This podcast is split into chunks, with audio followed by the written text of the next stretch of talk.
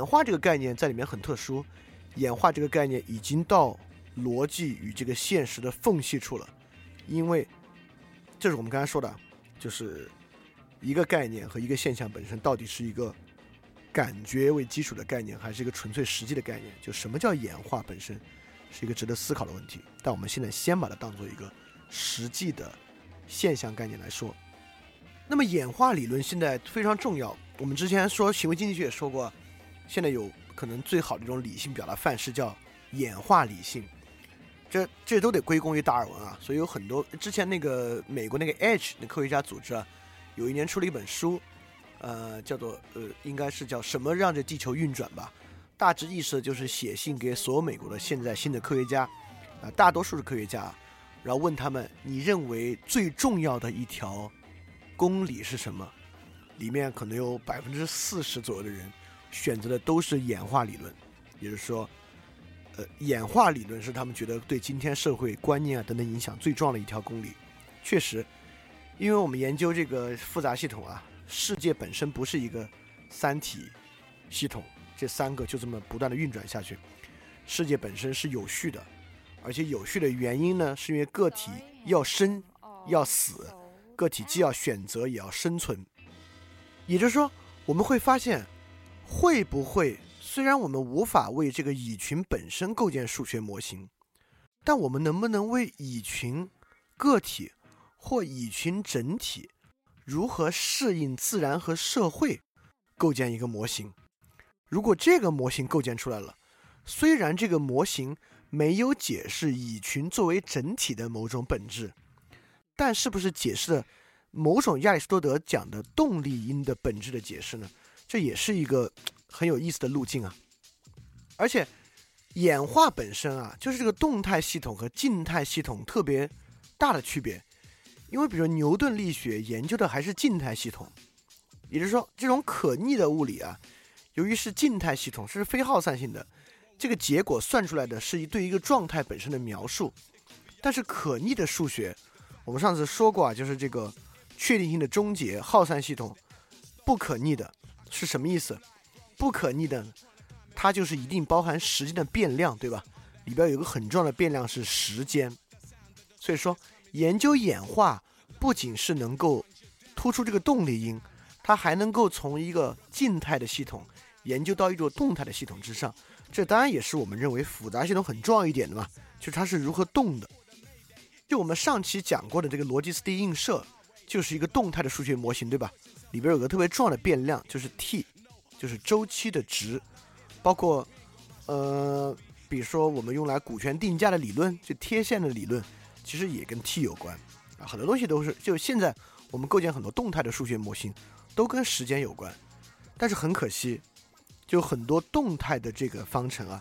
本身也是有混沌效应的方程，所以说我们也不能够得出完备且唯一的数学，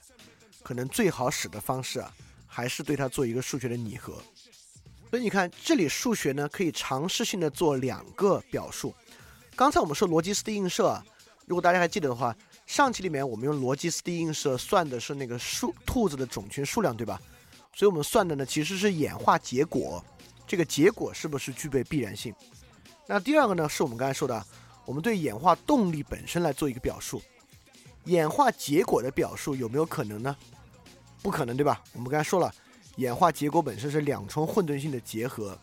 一个是逻辑斯蒂映射代表的个体在演化过程中呈现的混沌性，第二个是三体问题代表出来的关系之间的混沌性，对吧？这两个东西结合到一起呢，我们对演化的结果能不能形成必然的数学表达是不能的。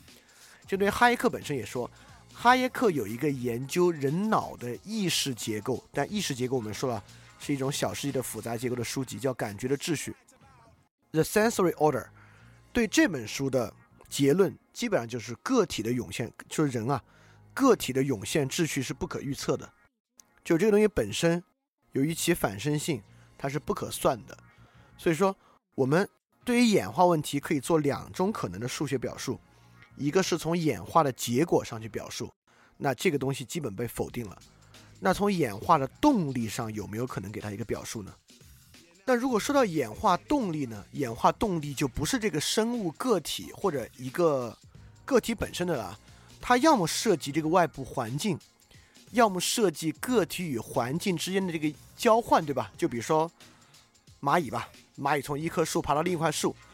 你要么建模的是呢是这两棵树，要么建模的呢是树和蚂蚁之间的关系。就有一本很著名的书啊，就之前我们说了一个这个数学模拟系统，对吧？那个 NetLogo 就一直用那个 NetLogo 做研究，其有丰富的研究成果，就是 Martin Nowak 就有一本挺有名的书啊，叫《超级合作者》啊，他也有这么一本书叫做《进化动力学》。你看它的副标题，探索生命的方程，是不是 exactly 是我们现在要的这个东西啊？就是我们来探索有没有可能演化动力能够构造出数学的必然性。但这本书本身啊，还是拟合，就是还是使用这个仿真计算和数学拟合的方式在探索生命的方程，它并没有直接得出生命的方程。当然我绝不是说用拟合的方式是无效的啊，我不是说拟合就没用。当然从某种休谟的观点来看啊，拟合的东西是经验主义的，经验主义呢就会遇到塔勒布讲的黑天鹅，所以它不是必然有效的。但对于我们日常构建有没有效呢，它当然会有很强烈很强烈的作用，包括我们之后去研究传播，很多的结论都来自于这种数学仿真过程。这本《进化动力学：探索生命的方程》挺有意思的，大家感兴趣可以看看。而且这个书其实不需要特别强的数学底子，因为里边好多就是例子啊，讲的例子特别特别多。好，我们话说到这儿了，也就是说演化动力学的建模呢，你要么靠对于外部环境的描述，其实更重要的是外部环境与这个个体发生关系的描述。这就让我们引向了下一个重要的理论，就是信息。所以信息本身是什么呢？是对于演化动力这个动力的力本身的一个度量。因为我们完全可以把任何外界与个体发生的关系啊，把它当做一种信息来看待，对吧？这是当然信息论就是干这个的。但我这里写了个小标题，当然它最大是看作对于这个演化动力的度量，但我又认为呢，其实信息论啊是人工主导的动力的本身。以后我们来看看信息论到底是什么意思啊，来看看这句话我为什么要这么写。为什么要研究信息？也就是说，对于环境和进化过程进行抽象建模的时候，把它当作信息这么一个表述是什么个意思？所以这里有两种典型的进化表述，我们来看它与信息的关系都非常大。第一个呢是 DNA 主导的生物演化过程，对吧？生物演化当然是由 DNA 和 DNA 的变异主导的。就复杂系统一个非常重要的呢，就是 RNA 的传导过程啊，就 RNA 如何复制遗传信息，遗传信息是如何生成新的细胞的过程。那我们知道，我们现在对于这个 DNA 系统做表述啊，就是用 UCAG 4个符号做表述的。因此事实上 DNA 本，如果大家看过这个《银翼杀手2049》啊，那个男主人公在一个机器前面去看那个人的基因组 编组的信息，里边就是一行一行这个 UCAG 构成的数字，对吧？所以本质上呢，我们今天做人类基因组测序等等的，它本身呢就是一种信息的隐喻。那第二种，我们看社会领域啊，我们不看作为一个个体或种群本身的演化，我们来看社会演化过程。因为我们刚才说了，就复杂科学就是把物理和数学的手伸向社会的一个过程嘛。那社会演化过程里面重要的信息是什么？就是语言，对吧？不管是经济的、政治的、社会的，本身都是以语言作为媒介的。所以说语言作为媒介的，我们将其做信息的一个总结呢，当然也是相当相当合理的。所以说我们来看，就这个环境与个体发生关系，我们从 DNA 的例子和社会里面语言的例子来看呢，还真是用信息的方式去看待和研究它，并不为过。我们先来看看这个视角是怎么来的，是谁发明了，在什么契机之下发明了这个学科。信息论这个学科对今天的意义当然很重大啊，信息科学、信息工程、信息产业，对吧？是现在极其重要的产业啊。那么这个信息这个东西最初的基础是二战时候为了破译德军密码来建立的一个学科。大家如果看过那个 Imitation Game， 就是讲阿兰图灵的那个传记电影，就是讲他如何去破译德军密码，对吧？当时美国和英国呢都各有很多学者在参与破译德军密码的过程，正是在这个过程之中呢，逐渐涌现出了这个叫做信息论的这么一个理论。有两位重要的先驱，英国的阿兰·图灵和美国的克劳德·香农，他们都是对于当时能够破译德军这个密电啊最重要的人物。这个克劳德·香农本身呢也是信息论的先驱，但这里面我要提出一个特别重要的东西。虽然信息论的最初是研究语言作为基础的，因为密电最后破译出来是语言嘛，但是密码学并不是在研究语言演化的过程，而是在研究语言编码的过程，不是语言演化的过程，而是语言编码的过程。比如说我说个最简单的编码方式啊，就我们把英文字母各往前挪一位，比如说 cat C-A-T， 我们把它写成 BZS， 它其实代表 CAT， 对吧？所以说从语言编码形成一个密码的过程，不管你中间用多少步骤去完成它，本身对于每一个东西的挪动啊，用数学图画出来呢是线性变化的，也就是说从编码到最后形成密码的过程是线性的，但语言本身的发展过程啊是非线性的。这是我认为信息论本身一个非常大的也是非常严重的问题。信息论本身发源于对于一种线性语言现象的研究，但今天我们却不能叫却，今天很多时候我们却想拿它解释这种非线性的语言过程，这本身就会遇到很大的问题。当然我们先来看看这个信息论大概里面是什么内容。当然信息论包含了很丰富的内涵，其中有个非常重要的内涵是在复杂科学上呢跟复杂科学关系小一点的，就信息论里面这个克劳德·香农算出了一个非常重要的方程，这就是关于信息熵的方程。这个信息熵的方程它直接的用处是什么呢？它的用处是能够用来推算二进制编码后原信息所需要的带宽。带宽我们现在大家都知道啊，就是3G 4G 5G 本身是一个带宽的度量。也就是说香农算出了一个非常重要的东西啊，就我们把所有信息转化成二进制编码之后所需要的信道带宽。这里面特重要的就是我们如何把原消息去除其中的冗余性，因为如果我们需要信息传达更高效，就需要去除冗余。那什么叫原信息中的信息冗余？我马上举一个例子啊，比如我们说一个英语的句子，就这里面写这个句子啊，叫 theory through their throat， 就这4个单词的开始都是以 th 作为开始的，一个是 theory， 一个是 through， their， throat。 所以说我们会发现，你看这里面其实重复的不少啊， th 是一个固定搭配，然后 ro 在 through 和 throat 里面都有，甚至 through 和 throat 你可以把 thro 当成一个固定搭配，对吧？这个在英语里面其实不光是 through throat thorough 里面都有这样的搭配，对吧？所以说这就是冗余。冗余的意思就是说，很多英语啊，我们把里面的遗失一两个单词，遗失一两个字母，不是单词啊，把很多单词里面遗失一两个字母凑成一句话，一样可以读，汉语也一样。你会发现汉语有时候顺序打乱了，拆掉一两个词，拆掉一两个字，你弄成一句话你也能看。为什么也能看呢？你也能完全明白它的意思呢？就是说明啊，被扔掉的部分是不必要的，是信息的冗余。我们平时跟别人聊天的时候，其实也会发现，有时候他说话的前面部分已经足够让我们知道是什么意思的。在这个情况之后，你有时候可以接别人下茬的，就是别人说一句话呢，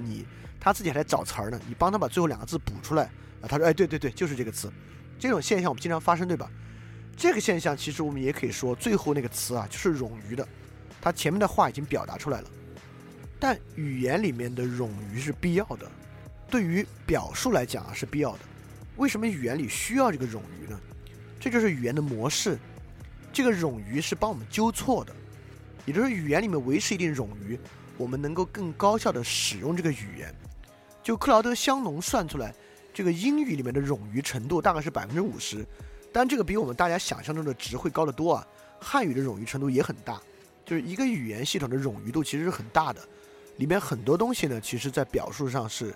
可能是没有必要的。所以在这个情况之下，你会有很多策略去解决冗余。比如说我们在信息传输过程中啊，我们就设 x 等于 th。 所以说在未来我们在传输单词或我们讲 e 等于 th， 因为 x 这个单词这个字母还用得到，比如 e 等于 th， 然后未来你在传一篇文章的时候，把里面所有 th 都替换为 e， 这样因为 e 等于 th 需要占4个位置嘛，就它需要用4个单词4个字母的长度，只要你这篇文章里面这个 x 的数带 th 单词的数量大于4，你就已经节省空间了，越多节省的越多，你能找到其他的固定搭配，你就能找到更多这样能够节省的空间。所以说这就叫做去除了信息的固有结构，就去除了信息冗余之后，二进制之后需要的编码信息的信道带宽，这是香农算出来的。算出这个值对于信息科技的发展和信息工程当然非常非常重要，对吧？而且这个东西大家有没有觉得里面的数学逻辑特别像我们之前对小世界结构做数学表述，比如小世界结构有什么节点、节点长度啊、平均距离啊等等等等的。当我们拿到一段英语之后呢，我们这么说，我们现在拿到一篇英语文章，我们根本不管这个英语文章里面有多少意思，我们统计 th 的数量，然后其他固定搭配，比如说 oy 的数量、th 数量与 oy 数量的方差等等等等，就用一系列统计学的方式去做描述，很像对吧？所以说统计学作为对现象数学化的方式，确实是现在很基础的一个方式和学科。包括用这个方式，我们还可以来度量和计算2个信息之间的相关性等等等等的。所以信息论本身是从这种很长期的通讯实践和密码破译过程中发展出来的一个学科。它本身呢，最初这个学科的工业化应用，就是 engineering 工程上的应用，是信息如何有效处理、如何可靠传输这么的一个学科。而且这个学科已经有了一个良好的基础，也就是说这个学科已经建立了某种意义上的数学公理系统，就是香农对于信息熵，就这里面已经有很多量，就是信息里面比特这个单位的量啊，很像牛顿力学里面力这个单位的表述。这里面牛顿有各种力和力的衍生观念，这里面也有熵、信息量、带宽，都围绕信息熵这个度量概念慢慢发生出来了。它的这个单位呢是比特，所以这个东西其实慢慢形成了一个有点点那个意思的这种完备性的数学系统。那很快就有物理学家做出一个非常大胆的表述，是这个，而且是个物理学大师叫惠勒，他提出万物源自比特。哎，你话要能这么说，那我们对于比特告诉的物理公理岂不是能够成为演化动力一个关键的数学表达式了吗？他在说万物源自比特还有一句话，也就是换言之，任何事物、任何粒子、任何立场，甚至时空连续统的本身，其功能、意义、存在本身都完全的源自比特。当然他们说这个比特的信息还不光是我们日常生活中我们传递的一个信息啊，还包括了物理意义上的信息，就比如说一个微观粒子的位置、一个微观粒子的速度、一个微观粒子的动量等等等等的。那么现在这个万物源于比特这个东西，从某种程度上我也丧失对它的在纯粹物理意义上的判断力，因为这里面有个非常重要的理论叫量子比特。要理解量子比特，当然我可以从概念上大概理解量子比特，因为我们之前讲量子理论讲过啊，量子是有叠加态的，所以量子本身有很多可传的态，但又因为就是测不准定理，我们只能测某一些态。所以说一个量子的态本身呢，有这个比特和信息的特征。而且你看量子波函数坍塌就是源于我们要测量它，这是个复杂的，我们先不管量子比特这回事吧。有另外一个人就说啊，信息，你看刚才这个万物源于比特呢，是把这个信息论和比特做了极其物理学的表述，他也有一个更像我们研究复杂系统的表述。他说信息是人们在适应外部世界，并且这种适应反作用于外部世界的过程中，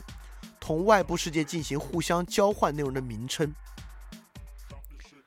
包控跟香农同时美国研究这个控制论，控制论跟这个复杂系统和系统论就研究整体的大有关系啊。叫维纳，也是一位泰斗级人物。他说，信息意指获得解决问题的知识，信息本身在时间和空间范围传递着有关过程的知识。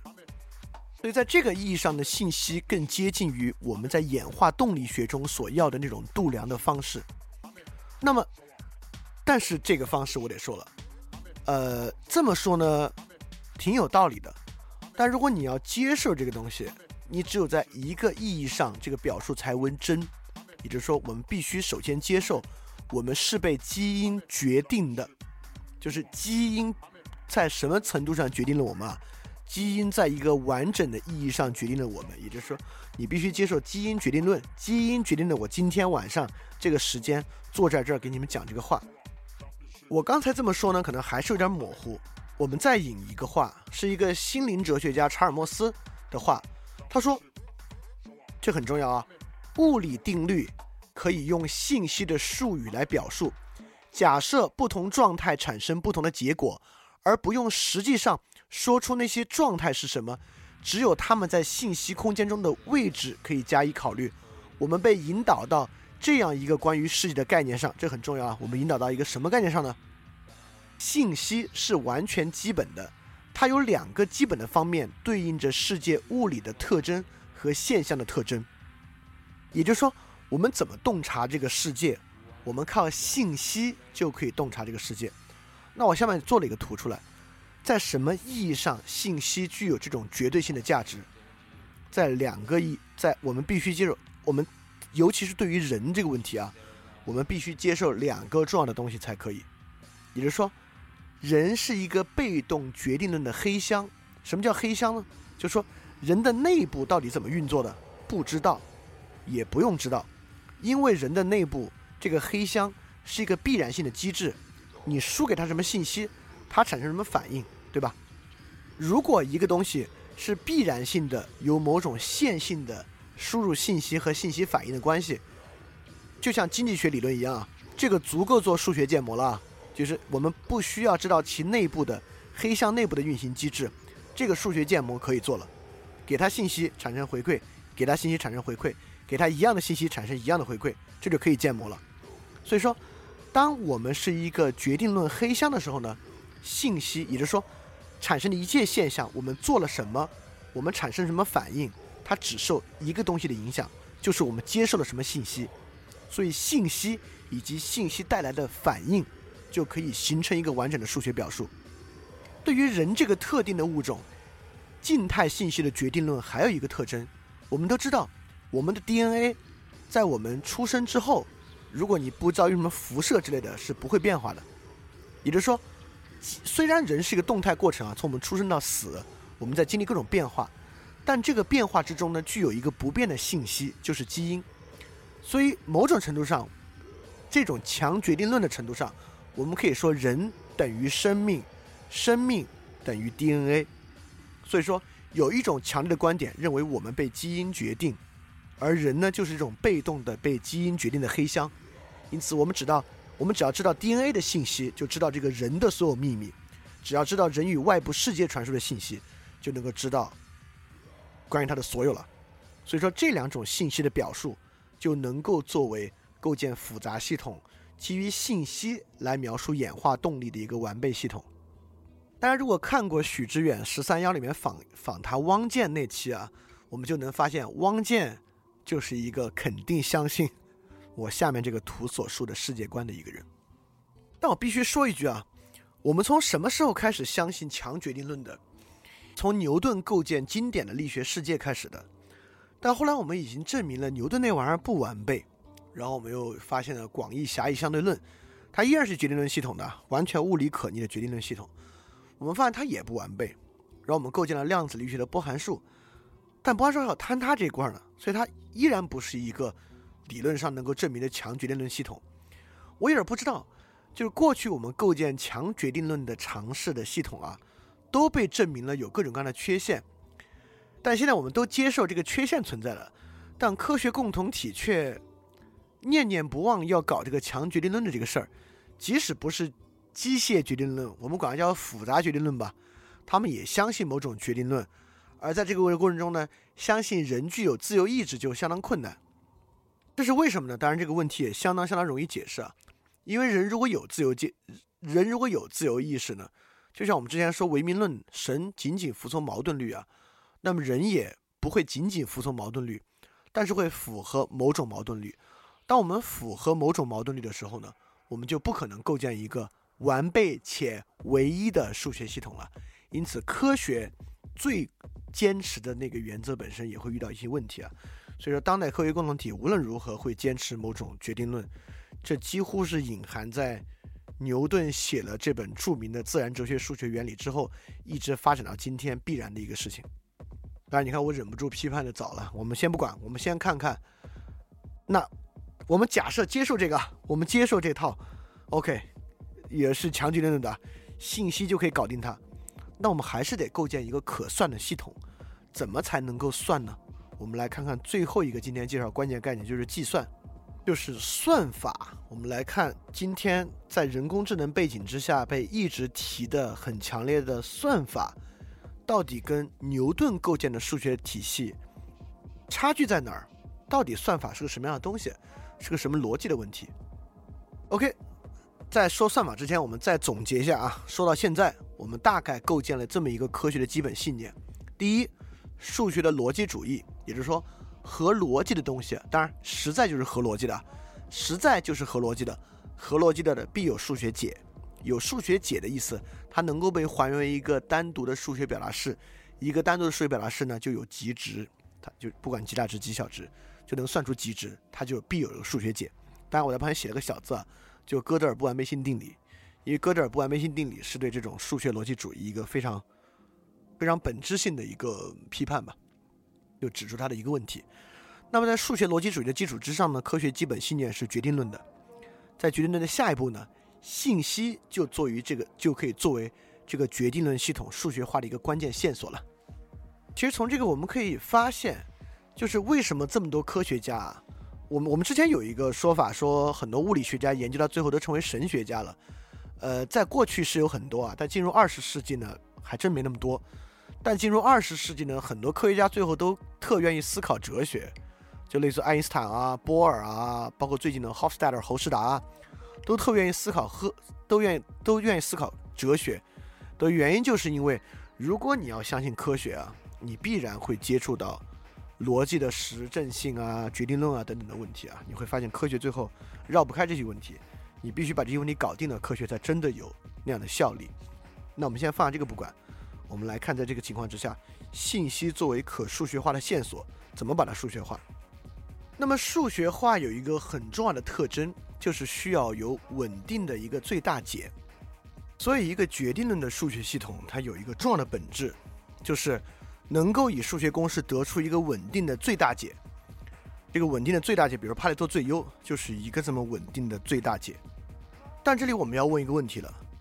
是不是一切的东西都有稳定的最大解？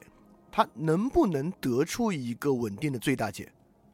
这个问题呢，就是希尔伯特世纪之交23个重大问题的第3问题，是否有明确的程序能够判定任意命题是否可证？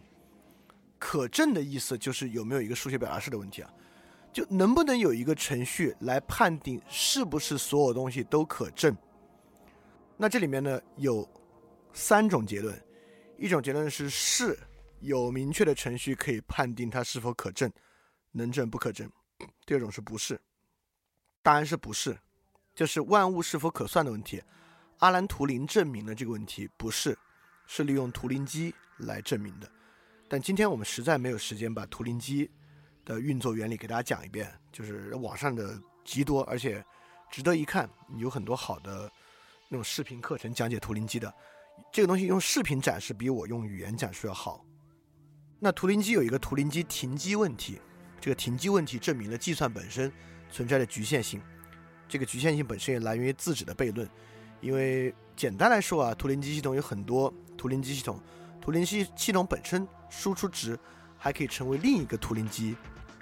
它的输入值就能够形成一个层层嵌套的网上的系统。当这个层层嵌套系统开始做自我指涉的时候呢，就会遇到图灵机停机问题，就会不断的循环运转，大致这么一个东西啊。因此图灵用这个方式证明了希尔伯特这个问题的答案是否，不能够有一个明确的程序来判定任意命题是否可证。所以说我们能否知晓是否所有命题都具有数学的最大解？不能。那完蛋了，那怎么办？哎，我们呢又想出了别的办法，或者我们找到了别的线索来支撑我们的信仰，不是我们的信仰了，来支撑科学家的信仰。这个线索呢就是跟阿兰图灵同时代的冯诺依曼的细胞自动机。大家不要忘了啊，我们现在证明的是演化，所有复杂性啊跟纠结的根本问题是秩序如何产生，如何产生秩序的问题。比如说那个哈耶克说啊，个体的涌现秩序不可预测，是不是不可预测？有没有什么东西能够成为涌现秩序的充分来源，导致我们可以预测一种涌现秩序？这就是冯诺依曼的细胞自动机。细胞自动机某种程度上展示了信息加计算能够产生涌现秩序。冯诺依曼构造出的一元的细胞自动机格子非常简单，这个细胞自动机呢，一元程度上都有点像图灵机，是一个首尾相连的带子。这个首尾相连的带子呢，能够向下不断延伸。最简单来说吧，就是三个格子的颜色组合都是黑白的，能够产生一个结果。那三个格子的颜色组合所有的可能性呢是8种，三个白，白白黑，白黑白，白黑黑，黑白白，黑白黑，黑黑白和黑黑黑，对吧？就这3种。这3种呢，一共所有的可能性是白和黑嘛，所以是2^8的可能性，就是规则。所以一维的原包自动机呢有256种规则，这256种规则能产生的结果和规则本身能够转化成一个二进制，从十进制转化成一个二进制的编码。在冯诺依曼的年代，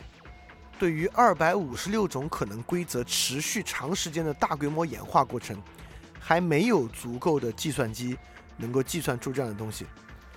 细胞自动机是冯诺依曼提出的一个思维假设，这个实验把它做出来的人呢是 Wolfram， 就是如果大家用苹果的 Theory 背后 的算法呢，就是这位 Wolfram 老兄提供的。这位 Wolfram 老兄相信万物可算，他相信万物可算一个非常重要的基础就来源于他对于细胞自动机的研究。所以细胞自动机其实是图灵机的一种变种，基本上呢就是能够将初始状态的信息加上简单的计算规则，就是三个颜色对应一个颜色的规则，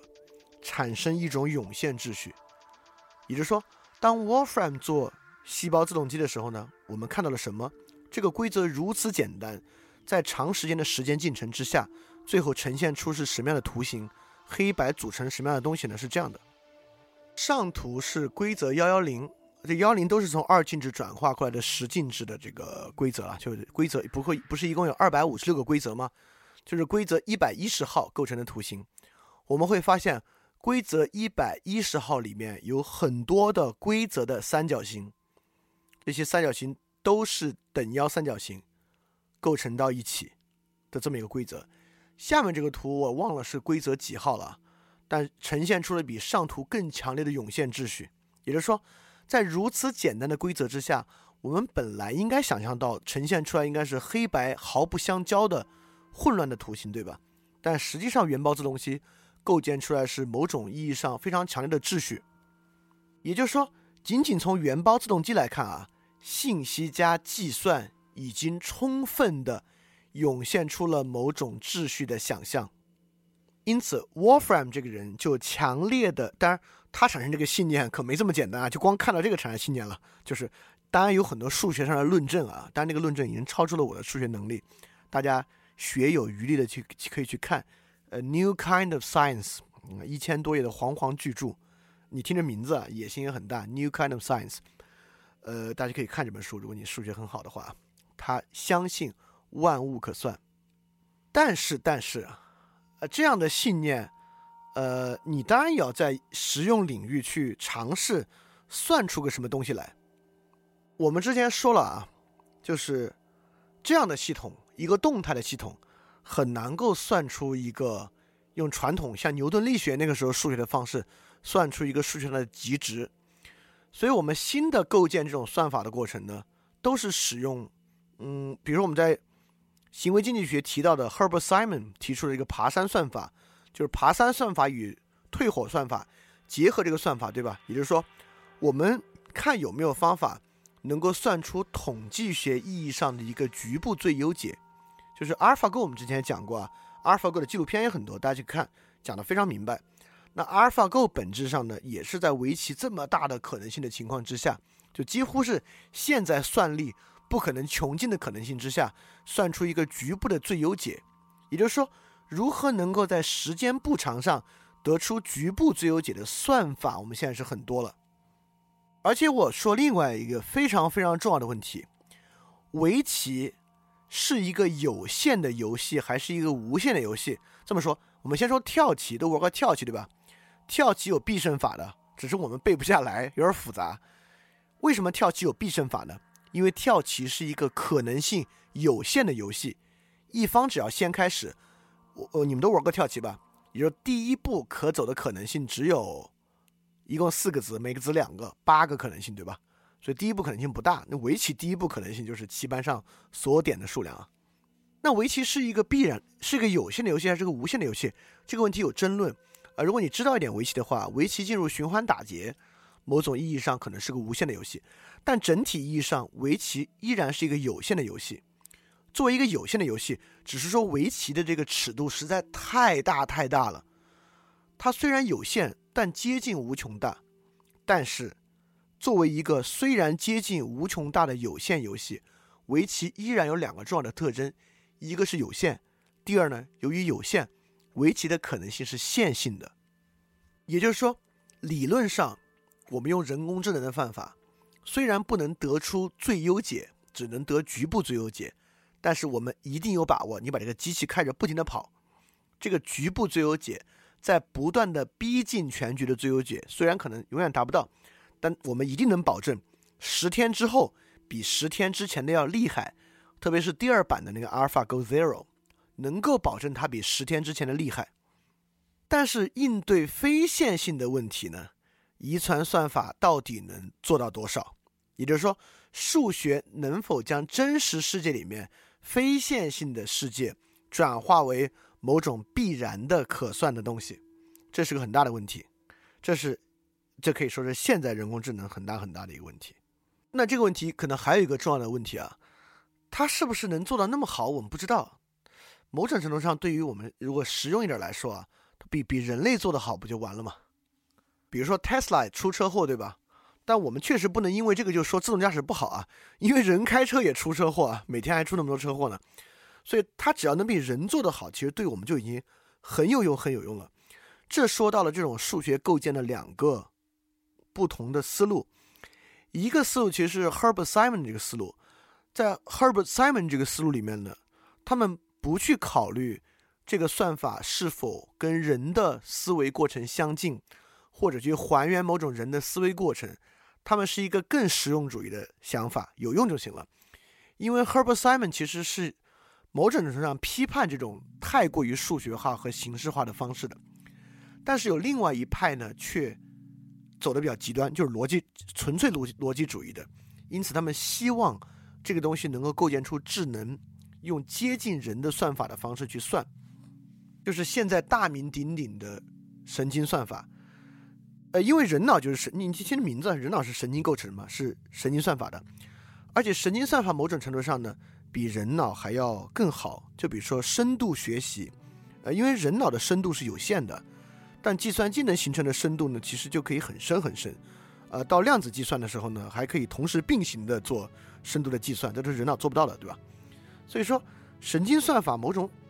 意义上啊，它能够比人做得更好。那前提假设呢，人脑的意识可以还原某种神经算法才可以，就如果它能必然的比人做得更好的话，应该能做到。但是人脑是否可被还原成一个神经计算过程，这是我们在我们行为经济学的后几期探讨的一个很重要的问题啊。当然这个问题今天还没有答案，我们需要脑科学给我们答案。如果脑科学，当然这也是对复杂系统的研究啊，所以说因为人脑是个复杂系统嘛，它能不能得出这个答案还很难讲哈。就是从今天来讲，你看这是不是一个自我指涉的问题，这个东西能不能比人做得更好是个复杂科学的环节，取决于我们研究另一个复杂系统，看它能否用一个神经算法来还原。因为如果人脑能用神经算法还原，我们是不是其实找到了人脑的一个数学表达式，这个数学表达式表达为一个神经算法，但是而且我们要能确定哦，也就是说这个系统是神经算法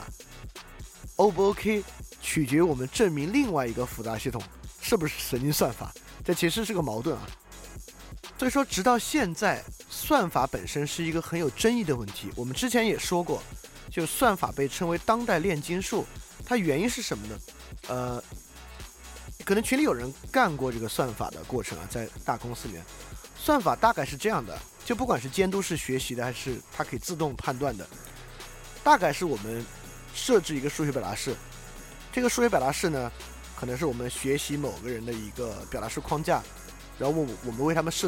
他设置数个参数，然后我们就开始跑这个算法，然后我们就来看它的结果好不好啦，然后我们慢慢来调整各个参数，来取得一个在某种有限补偿情况之下经验性比较好的结果。会不会哪天崩溃掉？会不会哪天这个算法突然应对不了新的变化情况呢？不知道。比如说 Tesla 最近有2次事故，一次事故应该是系统 crash 了，但系统 crash 是不是这个造成的不知道，还是工程学的问题啊。另一次问题呢，好像就像是没判断出来，这个男的就直接撞到墙上，这个车主当场就死了。也就是说他会不会突然，因为如果大家看过那个 AlphaGo 的纪录片会发现一个很有意思的情况， AlphaGo 第一版本在与李世石对弈之前，他们团队其实会发现过 AlphaGo 算法的一个问题，这个算法在绝大多数的情况之下都表现很好，但是在某些特定的时候，这个算法会突然失去对于稳定的胜率的判断。因为我们知道 AlphaGo 判断出来的胜率啊，在这一步棋下一步棋之间应该是线性的，但在某些特定情况之下 AlphaGo 会呈现出非线性的对于胜率的判断情况，这是不符合这个算法本身的。大家去看那个纪录片很有意思。也就是说在这种算法之上，这个算法会不会突然出问题？因为我们调整这些参数的高高低低啊，并不是每次调整都那么有足够的理由，为什么是这个数而不是那个数。很多时候比如说我们调5啊，好像还可以，调6呢，好像更高了，7呢又更高了，9呢又低了，我可能是我们发现这个参数可能是7到9之间一个数，慢慢试，我们发现调到 7.23 的时候好像它呈现的结果是最好的。所以这个就像炼金术，为什么炼金术是个恰如其分的比喻呢？因为炼金术当时就是要把其他化学素转化成金子嘛，所以炼金术士也不知道化学原理是什么，就不断的试，我们再多放点这个，再多放点这个，看能不能有什么效果。但为什么在这个情况之下它依然能够维持某种科学意义上的信心？就是因为这么一个逻辑。第一，我们相信必然存在逻辑意义上的数学表述，就是我们能够得出这么一个必然性的且唯一的完备的数学表述的，虽然我们还没有得出来，但必然有。第二，现在我们靠调整参数确实得出了一个深度学习的算法，但这个算法是我们调出来的，它为什么这么样我们不知道，对吧？而且它在统计意义上呢，确实产生了好的效果。那我们刚才说过啊，希尔伯特的形式主义认为数学表达式之间是可以换算的，我们通过一个希尔伯特变算的黑箱，就是我们根本不知道怎么算的啊，因为不知道我们也还原不了，但我们知道逻辑上必然存在一个方式，它可以被表述成一个完备的数学表达式。所以说 AlphaGo Zero 我们可以说它已经接近或已经可能是那个我们能够得出破解围棋根本规律的数学表达式，就构造我们将围棋这个逻辑游戏如果还原一个数学算式，就是 AlphaGo Zero 通过希尔伯特变换之后的那个数学公式，但是由于希尔伯特变换过程怎么变我们不知道，所以最后那数学表达式我们也没得出来，但我们因为这个原因可以相信肯定有。所以这个东西呢，你就需要对很多东西持有信念，才可以对算法这么一种数学工作方式保持原来对科学那样的信心，它失去了传统数学的那种确定性。当然我认为啊，这是我们对整体问题进行抽象会遇到的必然问题，就是它涉及到我们要对一个非线性的动态过程做数学的还原，它就是很困难。好，说了这么多啊，我们现在已经完成了对4个关键概念的表述，包括之前我们也说了复杂性的缘起怎么来的，从桑塔菲学院的角度怎么来的，从哲学的源流上是怎么来的，什么是复杂性，类似于混沌效应等等的，我们又讲了4个概念，现在应该已经有一大堆的东西了。我们做最后一个部分，我们尝试把它以一个线索稍微拢起来一点点。所以我们来看啊，什么是复杂性呢？也就是说，复杂性是为整体的抽象找到必然的逻辑表达时遇到的这种困难，被称为 complexity。 也就是说，第一是研究一种整体的抽象的一种动态的，甚至很多时候是非线性的整体抽象，必然用到数学，就是需要用到一个必然性唯一性的数学表达时所遇到的困难，这种困难的被称为复杂性。它是一种决定论思想的，虽然不是机械决定论的，但依然是一种决定论的，是坚持一种决定论的态度，就是要得到那种唯一的数学解的时候所需要的一个困难，这个困难呢被称为复杂性。那么我们何以能够坚持复杂性的决定论呢？第一，我们发现了在无序之中涌现出有序的现象，包括蚂蚁、蜜蜂、经济等等等等现象。第一，我们发现了某种有序性。第二，通过细胞自动机，在很多时候我们发现了计算加信息能够充分的导致有序的证据。因此有序加上计算和信息能够导出有序，成为某些人啊坚持复杂性决定论的一个关键。那么它关键的矛盾在哪里呢？我认为关键的矛盾在于有序这个词汇，三角形的有序与经济秩序的有序是不是一个有序？经济秩序的有序和蚂蚁群落产生的秩序的有序是不是一种有序？也就是说，当然三角形的有序绝对有一种信息论意义上的数学化的表达方式，对吧？这个现象是更用数学表达的。但蚂蚁群落的有序能不能得到一种同等的数学表达式，以及其他意义上的有序，包括人的意识的有序性，意识的清晰有序性，能否得到一种同等数学意义上的表述？那这个时候我们产生一个矛盾，就是那科学为什么要研究这个呢？就是为什么要研究这种在表述上有点问题的事物？可不可以不研究这个？可以啊，我们之前讲科学革命说过，伽利略为了让科学和传统的那种神学的经验哲学区分开来，区分第一科学、第二科学，将人的感觉和判断要素排除出科学，研究纯粹可量化的客观现象，就是为了做这个事情。但是通过罗素与怀特海，通过卡尔纳普，通过香农，我们重新把感觉和人的所谓的一些主观现象科学化，并纳入整体系统的环节，这才让问题变得复杂嘛。所以复杂科学的产生与数学物理体系进入社会生活有直接的关系。所以说为何会产生这个时候有序在语义上的这种区分和复杂问题，就是过去经验哲学和所有的从古希腊来讲吧，这套认识论都是把主客观二元一体的，直到伽利略分出主客观，当然不是从他开始啊，笛卡尔就区分了，就沿着这个脉络区分出主客观，科学描述客观，现在我们想把主观世界客观化，所以说遇到这样整体性的复杂问题。因此带来复杂性的一个关键问题，是否万物可算？有三角形的那种秩序当然可算，意识的清晰的这种秩序是否可算？这是一个很重要的问题。无数的意识构成的政治、经济、社会系统是否可算？这是一个非常非常重要的问题啊！就是从最开始那么清晰的数学逻辑，到后面产生复杂和一些矛盾，就是因为中间这个关键的区分点。遇到这样的问题是否可算？当然我认为不可算啊，我非常清晰的认为是不可算的。而且我一想到万物可算这个观点，就反复的想到哈耶克写的那本《致命的自负》，就是当然他是批判计划经济啊，就当我们认为这一切可算的时候，是不是一种致命的自负？对这个问题感兴趣，真的可以去阅读哈耶克《致命的自负》以及哈耶克《致命的自负》的一些附录。所以我们回到最开始说那两种平衡，稳健的平衡和不稳健的平衡。当我们全社会的人聚集在一起，就哈耶克所宣扬的那种自由主义，不是今天这种放任自由主义啊，就哈耶克的这种自由主义形成的平衡，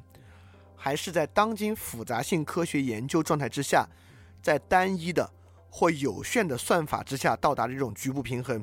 哪种平衡是真正稳健的平衡？哪种平衡是一个不稳健的平衡？当然有多个要素自然演化状态之下形成的平衡是一个稳健的平衡。利用复杂科学的方式求得单一的或有限算法到达这个平衡，是一种非常无序的平衡。就用过淘宝的推荐算法的人都知道我在说什么，就那种有限算法之下产生的结果极其受你非常偶然的一次搜索结果产生的扰动啊。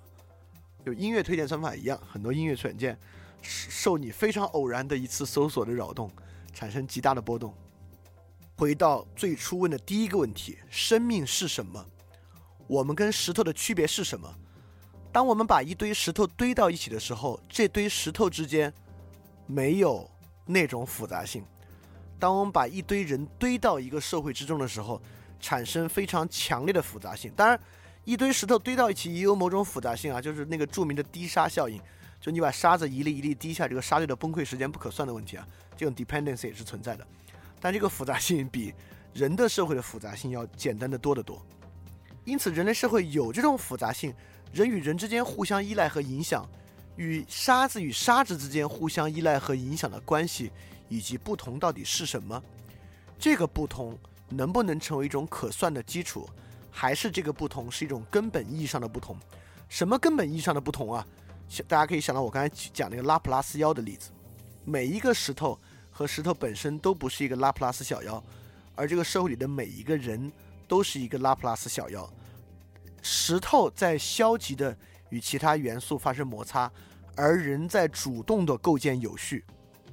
这就是无意识演化和有意识演化的区别。人在用知识，虽然我们人的身体可能没有进化，但是一个20世纪的人跟一个19世纪的人，可能从基因某种用基因用数学方式描述的基础之上，我们说比起我们跟几十万年前这个人几乎没有变化，但是我们看我们的心智意识，我们影响自然界，我们构建有序的方式，我们互相影响的方式，你可以说它没有变化吗？它有极大的变化，这个变化并不发生在那样的一个层面。所以说我们必须说某种外部的数学以信息论的方式描述它的方式丢掉了重要的信息。我们这么说啊，如果我们以某种信息论的形式来分析巴赫的音乐，很可能提取出来的一个内容跟分析一首流行歌曲某种数学的内容是一样的，但我们可以说巴赫的音乐和那首流行音乐是一个音乐吗？也就是说最重要的东西恰恰不在这种信息论的表述之上被提出来。我再举个例子吧，你有个闺蜜的小圈子，你们这个小圈子呢是15个人，这个15个人呢是一个全连接的结构。那么当时在他们应该不是15个人，我就举个例子而已啊。当时维特根斯坦到剑桥的时候，著名的使徒会里边有罗素、有凯恩斯等等，假设他们也是15个人一个全连接的结构。如果我们用社会网络去分析啊，你这个闺蜜的结构和她们的结构是一样的，很多数学指标完全一样，我们可以说这是两个共同的圈子吗？不是啊，就最重要的部分恰恰在这种数学整体的抽象中被丢掉了。所以说人到底如何度量人是一只什么样的拉普拉斯小妖，这样的度量能不能采用可算的方式进行度量，以及又回到那个永恒的问题，这个拉普拉斯小妖到底有没有自由意志。当然如果它有自由意志，它一定不可能还原为一个数学算式，这简直是一定要的，因为如果能还原的话就是决定论的了。所以说回到这里，我们为什么要去理解复杂性，为什么要去学习复杂性，是因为不管你学不学复杂性都要找上你，原因是因为你的生活中开始逐逐渐渐受到复杂性与复杂科学构建出来的这套科学工程和社会工程的影响。在我们构建一个产品，构建一个社会制度的时候，越来越多的运用到复杂科学里面的数学方式对它进行影响。即使你不想了解复杂性，复杂性也会通过这么一整套的社会工程来反过来影响你。因此你不如在现在来了解一下这套科学怎么来的，它有没有道理，如果它有道理它哪有道理，如果它没有道理，它没有道理的关键点在哪里。那如果我们要抵抗这种社会工程，恰恰就需要在其关键点上进行发力。当然如何在这个关键点上进行发力啊，等等等等，就是另外一个复杂的问题了。但对这个复杂的问题，我们一定也会通过各种不同的方式来慢慢和大家展开探讨。那我今天居然超时这么多啊，挺好了，那我们复杂的问题就告一段落。那下周一呢，我们开始讲传播与媒介，那么这里面会用到很多复杂的有用的部分，复杂性科学是有用的，有些有用的部分能够帮助我们来进行进一步的思考和理解。那么 OK， 下期应该会比这期好理解的多吧，我猜，因为可能没有这么数学。那今天就到这里，非常感谢大家，我们下期再见。大家要记得敢于去相信。嘿，你是不是也听了不少我们的节目呢？如果你跟我们一样觉得这个节目还不错，可能也挺重要，如果能让更多人听到，虽然可能效果不大，也可能会让这个社会变得好一点点吧。所以说干脆去转发一下好吗，让更多的人可能听到这个节目，我们来试试它会产生什么样的效果吧。谢谢你的转发，非常感谢你收听本节目。如果希望每周一加入微信群跟我们一起学习，提出问题，看到每次分享的 Keynote， 可以微信添加想借 Joyshare， 想借的拼音 XINGJIE Joyshare JOYSHARE，